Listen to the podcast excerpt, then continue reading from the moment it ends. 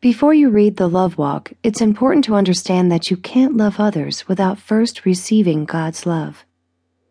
Jesus instructed us to love the Lord your God with all your heart and with all your soul and with all your mind and with all your strength.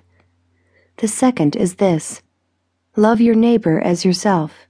There is no commandment greater than these. Mark 12, 30 through 31. The first command, loving God, is a bridge to the second command, loving others. The first command is only possible by first understanding how much God loves you.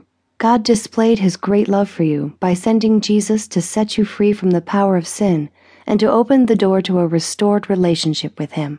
We were powerless to be holy on our own, so God made a way through the death and resurrection of his Son Jesus. Dear friends, let us love one another, for love comes from God.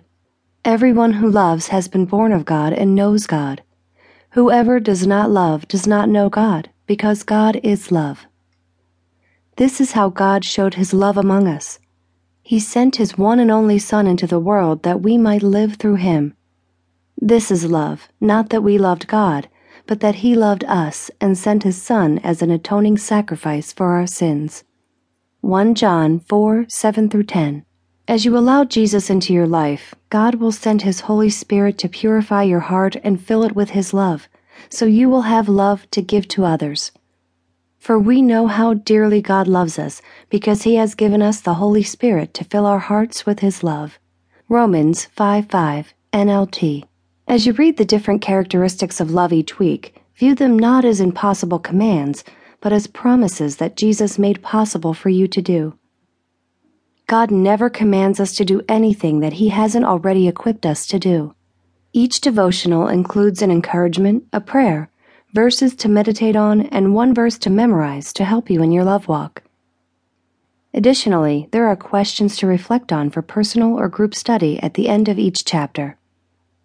Once you complete the study, I encourage you to write down the areas you struggle with most. Go back and continue studying those characteristics in God's Word.